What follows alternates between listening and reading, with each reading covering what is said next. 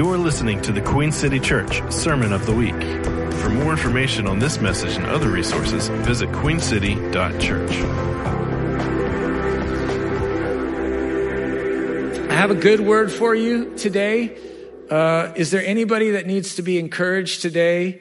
Anybody? Okay. All right. I see you in the back there. All right. I need to be encouraged. Uh, I don't know about you, but I've been in kind of a state of semi ongoing low grade fever of confusion lately because the world is, it's a really difficult place right now. And so, uh, I, I like to be on Twitter as much as anybody, and I, I follow all kinds of people on Twitter because I want to know what's going on and I want different perspectives. I want to know what people think.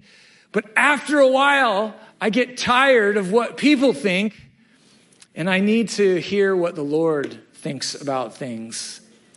And the truth is, sometimes I don't even like what the Lord has to say to me. Because what the Lord says to me is the thing I'm ultimately accountable for. And that's what I want to talk to you today about. I want to, I want to talk to you about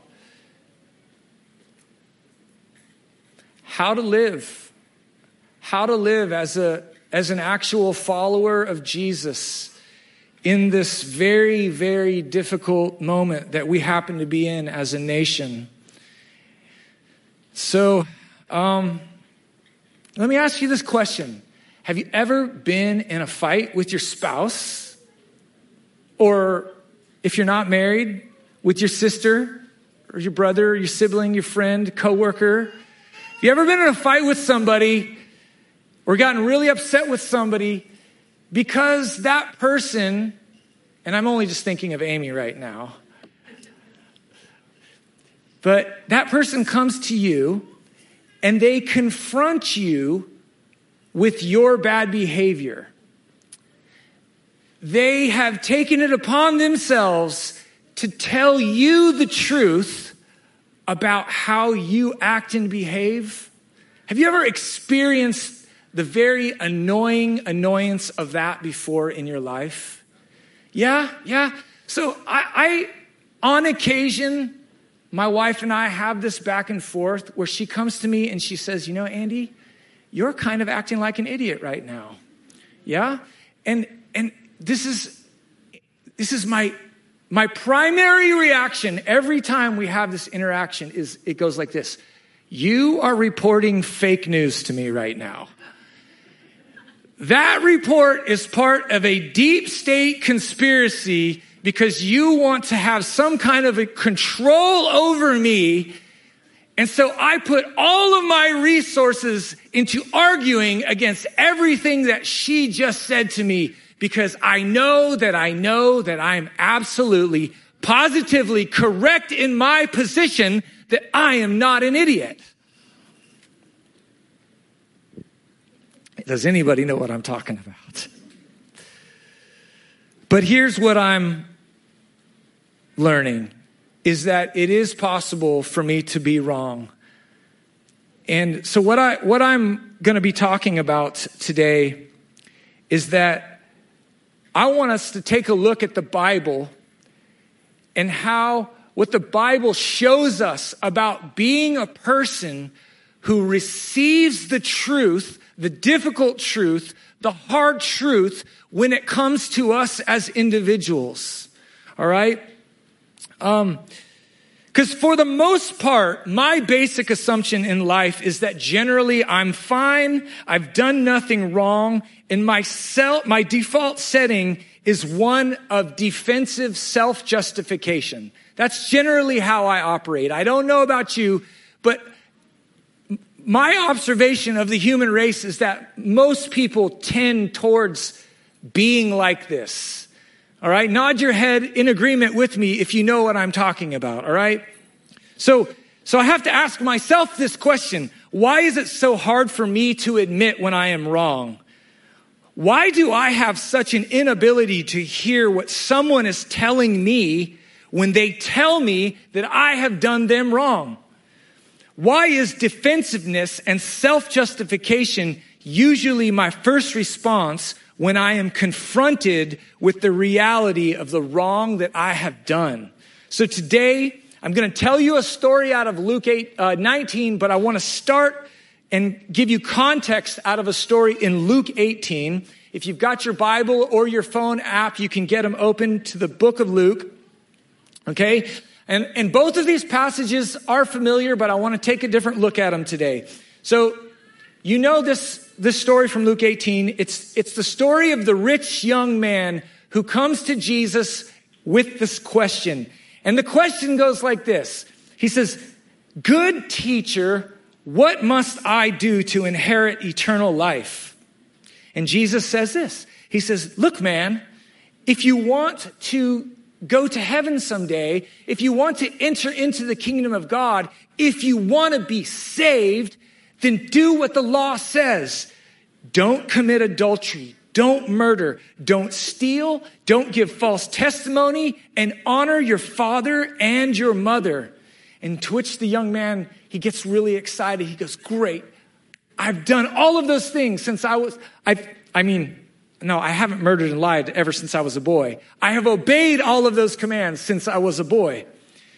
And I would like to point out to you for just a moment that Jesus' answer to the question, what must I do to have eternal life, was not, ask me into your heart. He didn't show up and say, Jesus, what must I do to inherit eternal life? And Jesus say, oh, here's what you have to do. Say the sinner's prayer and ask me into your heart. He said, no, do what the law says and you will be saved. That's what the New Testament says. All right? So Jesus is working on his big wind up here. He's, he's winding us up and the, and the author Luke is taking us somewhere. So when Jesus hears the young man answer that he's done all these things, he says, well, here's the thing, man. There's still one thing that you lack. Sell everything that you have and give to the poor and then come follow me. And the scripture goes on to say that when the young man heard this, he became very sad. And Jesus looked at him, and in front of all these people, he said, Wow, it is so hard for a rich person to enter into the kingdom of God. It is so hard for a rich person to enter into the kingdom of God. The entryway for that man into the kingdom of God was to give up all his money, to give that money to the poor, and to follow after Jesus. And the, the young man couldn't do it. He had invested everything, he had all of his hope, all of his stock in that thing. So, really, what he was hoping Jesus would say to him was, Well, all you have to do is ask me into your heart. But he didn't say that. He said, What you need to do is you need to be set free from your love of money because it's your love of money that's afflicting you and it's keeping you from the good life of following me. It's keeping you from the kingdom of God. So we can see ourselves in this person of the rich young ruler because here was a person who was confronted with the truth about himself and he balked. He didn't really argue the way I would have, but he didn't respond in the direction of God's kingdom.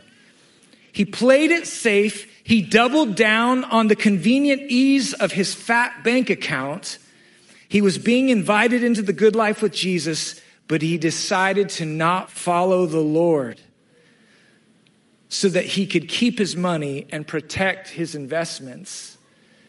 But the thing is this that dude was locked in a prison. He was locked in a lie. He was locked in a lie that his money could actually do something for him that would actually satisfy him. And the, and, and the man, Jesus Christ, came to him with the key and he said, Man, if you really want the good life, get rid of that false God, that false thing, hope of money, and come after me.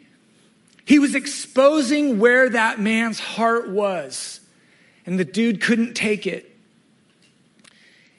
And so, what's so interesting about this story about the rich young ruler was that there was this group of people who were around Jesus when all this was going on. And they, they're doing the math and they rightfully conclude this. They say, dang, if this guy can't get saved, who then can be saved? And Jesus is setting us up for this next story that I'm about to tell you. Because this story looks really bad. What's happening in this story is like, we're left with despair. Here's a man who walks away from the Lord. He walks away from all of the goodness of the kingdom. But Jesus kind of like nonchalantly says, well, with man, this is impossible. But with God, this is possible. And those people didn't know that they were getting set up for the answer to the question. But Jesus has great comedic timing. So we may not be as wealthy as the rich young ruler, but the question for us is still this. When we are confronted with the truth about ourselves, why does it feel impossible for us to give up our reality for the reality that God is presenting to us? Why is it so hard? Why do we dig in on whatever narrative that we are currently holding to, what security do we get from the thing that we're holding on to internally when somebody comes or Jesus comes to us and says, man, that's all great. But if you want to come over into the kingdom of God, if you want to inherit eternal life, if you want to enact the kingdom where you live right now, this is how you do it. Why do we double down on the thing, the lie that we hold on to on the inside of us. So I want to read a, familiar passage to you out of Luke 19. You know this well if you've been in church any amount of time. You've known this if you went to Sunday school. It's the story of Zacchaeus, but I think it's worth reading again. Um, it goes like this Chapter 19 Jesus entered Jericho and was passing through. A man was there by the name of Zacchaeus, and he was a chief tax collector, and he was wealthy. He wanted to see who Jesus was, but being a short man, he could not because of the crowd. So he ran ahead and he climbed a sycamore fig tree to see him, since Jesus was coming that way. When Jesus reached the spot, he looked up and said to him, Zacchaeus, come down immediately. I must stay at your house today. So he came down at once and he welcomed him gladly. All the people saw this and began to mutter, Jesus has gone to be the guest of a sinner. But Zacchaeus, he stood up and he said to the Lord, Look, Lord, here and now I give half of all my possessions to the poor. And if I have cheated anybody out of anything, I will pay back four times the amount. And Jesus said to him, Today, today, salvation has come into this house because this man is also a son of Abraham. For I, the Son of Man, I came to seek and to save that which is lost. So, from the words of Jesus right there, we can see that Zacchaeus, at one time in his life, and definitely at the beginning of the story, was determined as somebody who was lost, and Jesus went to go find him. How is lostness defined according to the literal story that we just read? Well, we know this. He was a chief tax collector, which isn't inherently lost, but you know, it, it's, it's a job that has its own set of problems. So he was wealthy, and if we listen to the mutterings of the people, he was a sinner. Okay, and we and we can conclude from the story that he amassed wealth by cheating people. He amassed wealth by cheating individuals and he amassed wealth by cheating his community. So he tells, Zacchaeus tells us himself that he has grown wealthy and that he's neglected the poor. And the story implies that his wealth is grown because he has cheated people out of their money. He has stolen from his own people in order to benefit himself. He has acted in his best interest rather than in the best interest of others. He has saved himself at the expense of the lostness of his community. So he was an individual. He was looking out for himself. He was amassing money unto himself at the expense of the people that he was living among. Can you imagine a lonelier person than that? He was fully excluded from everybody because he was cheating them and robbing them blind. I mean, he may have had wealth. He may have enjoyed the finer things of life. But what is the finer things in life if you can't live in community with other people? If you can't be around other people? I mean, Zacchaeus was wealthy, but he was afflicted with loneliness because the God that he served was money, and that God said to him that he had to steal and cheat and lie at the expense of the community that he lived in. It was his actions that brought separation between him and his people.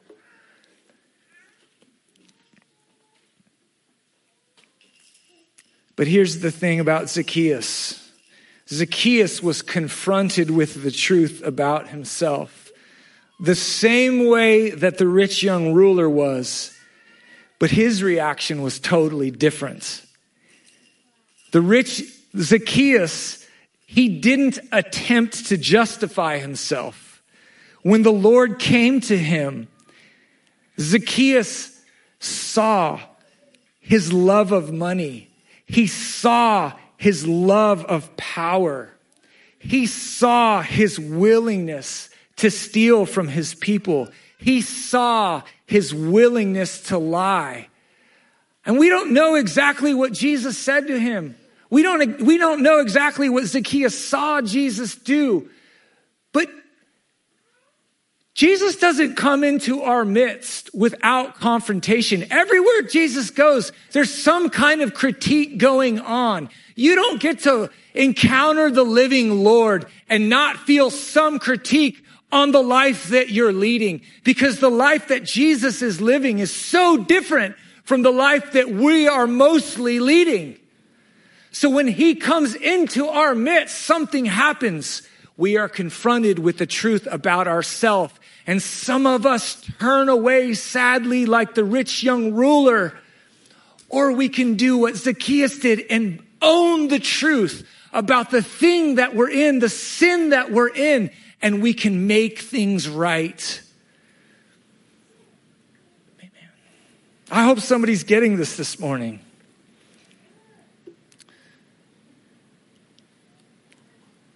So, this is just incredible. When the Lord comes to Zacchaeus, he sees all these things about himself.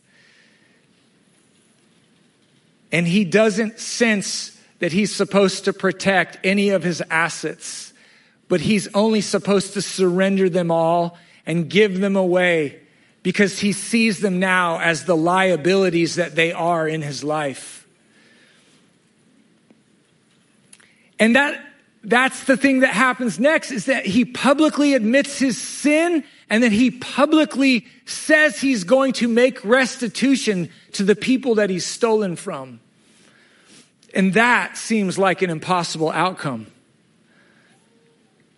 In the story of Zacchaeus, we are witnessing the thing that is possible for God.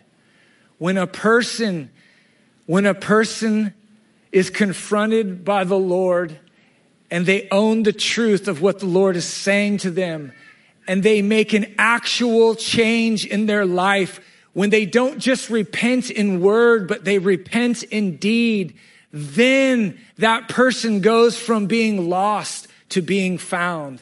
That's where the kingdom of God is manifested into the earth. The setup and the tension and the story that's left unresolved in the rich young ruler is fully concluded for us in the story of Zacchaeus. It's a prophetic parable for us today. It is a word for us that in the midst of this great, great shaking of our nation's systems, in the midst of great feelings of insecurity, in the onslaught of trouble and shifting, that in all of the heat of this moment, Jesus is coming to us and he is showing us how. He's showing us how to enter into his kingdom right now. And so here, I want to give you some practical ways. You know, we can talk so much in the, the abstract, but I want to give you some actual concrete ways to do this in your own life.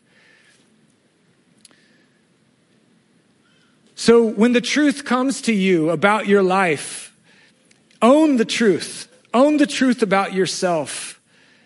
Listen. Listen when somebody's talking to you.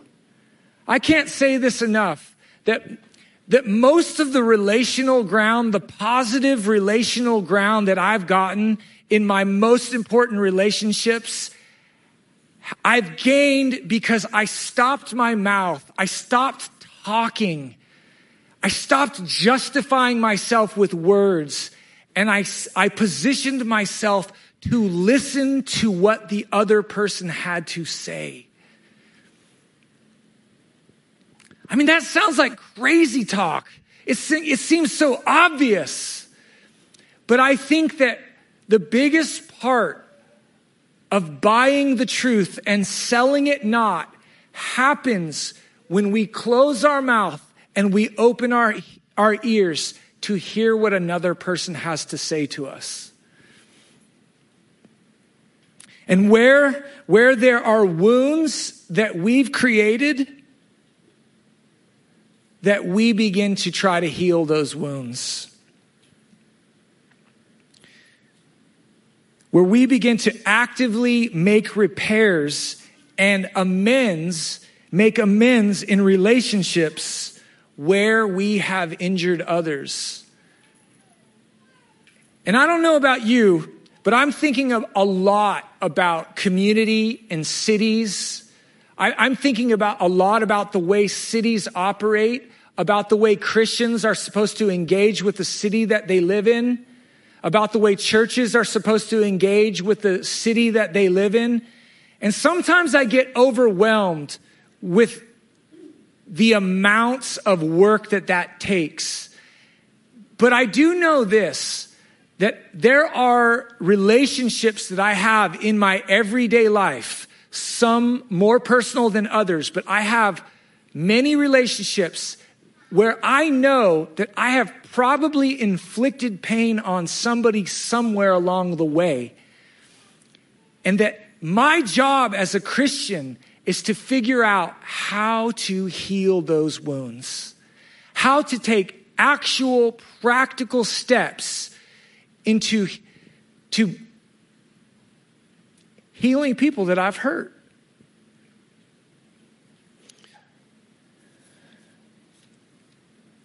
So I want to I want to conclude this message today with this question. How is it that Zacchaeus was lost and then he was found. Zacchaeus saw the things that he had done wrong and then he made amends. And that's it. It's literally as simple as that, according to this New Testament, Testament text. Zacchaeus had seen what he had done wrong and he made amends. He had caused great hurt and great pain to people, he was the wounder, but by the end of this story, the chief tax collector became the healer. He moved from the person who created the injury to the person who created the healing. And child of God, that is our, that is our pathway. That is our journey. That is, the, that is our labor as, as people of God, as Christians that are living in this city the calling that the Spirit is beckoning us into is becoming a people that move from people who are maybe, it's not true of everybody, but I know this is true of me, creating injury in some places, and we need to get better at not doing that and bringing healing to as many places as we can. So Zacchaeus brought healing into his community. And then Jesus pronounced his pronouncement Today salvation has come to this house. This man was lost and now he is found. And he is the one that I came to seek and save. And that remains true for you and I today. And I want to leave you with this that in order to do what I'm talking about, your proximity to Jesus is everything. It starts with your proximity to Jesus, but it cannot end there because here's why. The rich, the rich young ruler, he had proximity to Jesus just like Zacchaeus did.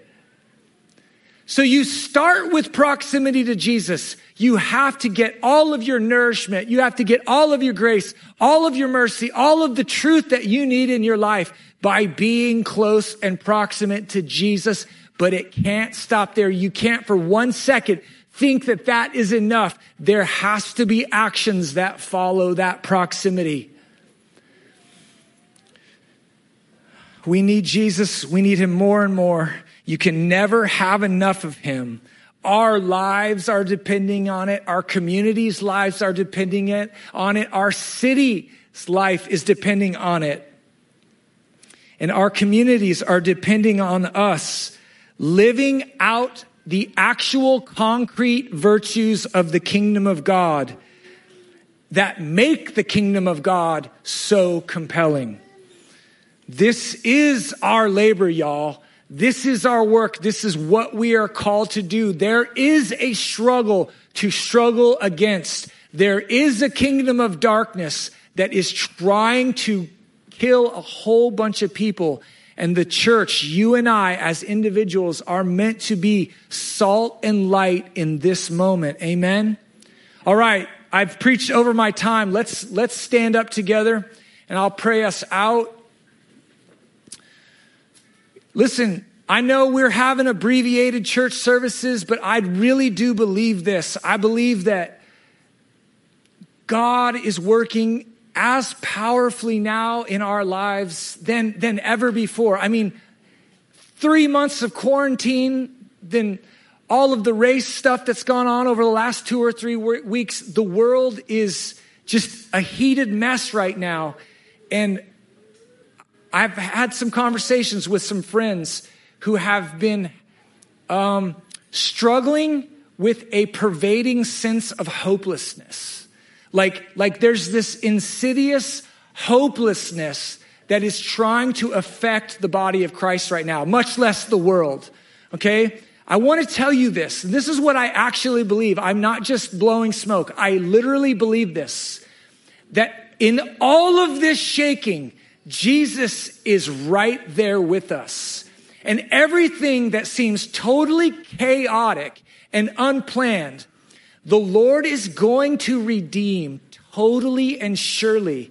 And I actually believe that the devil has absolutely overplayed his hand. And this is going to be the, the, the things that are coming out of this. I, I hate to use the word revival because I don't just mean people getting saved. I mean actual communities being transformed. I mean whole people groups being saved, healed, delivered, and communities being totally transformed, and the church not being segregated anymore, but one church, black and white, brown, yellow, together. I do believe this, that the Spirit of God is leading us into those places, and we want to be the healers that are partaking in that, not resisting what the Lord wants to do. So I, I, I say that to you that there will be hard days ahead and you will find yourself in difficult moments ahead, but, but stay soft, stay humble, stay merciful, stay gentle. Don't justify yourself quickly. Have listening ears. Pray to the Lord for wisdom and guidance because wisdom is actually available. Wisdom is available. All right. So I'll, that's what I'll close us out with today. Jesus, you say in the book of James that you give grace and wisdom to all who ask for it.